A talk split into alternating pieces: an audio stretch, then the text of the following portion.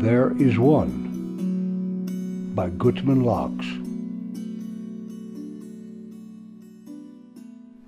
95. Consider, knowing spiritually is different than knowing through the senses. Physically, we're able to see only what actually touches our eyes and proceeds into our brain. Although we think we are seeing something in front of us, what we really see is its reflection on our eyes passed into our brain as perceived by the mind. All depth that we envision is created by the mind adjusting these re- reflections, not by the eyesight traveling to the object being viewed.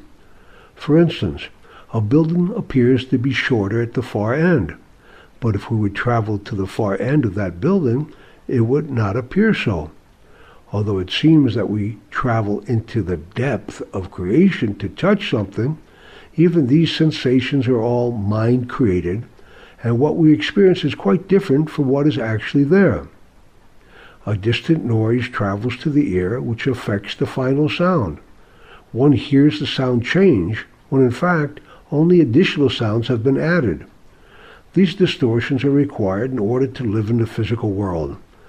But we know that all physical perceptions come from the mind and do not necessarily express accurately what is here. Then this world that we are so familiar with, do we really know what it is? Spiritual seeing is quite different. The mind does not have to deal with the physical distortions. When it knows spiritually, the mind is formulated into the object being revealed, and for all intents and purpose, has actually become that object or message.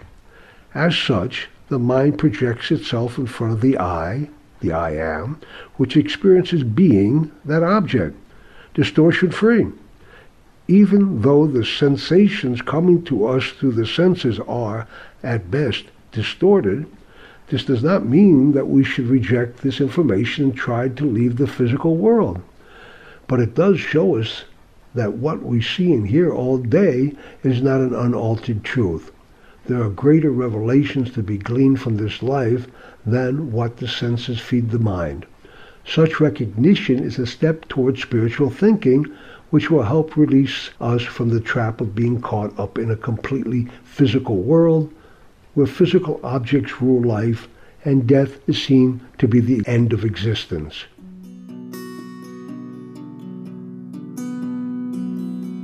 Thereisone.com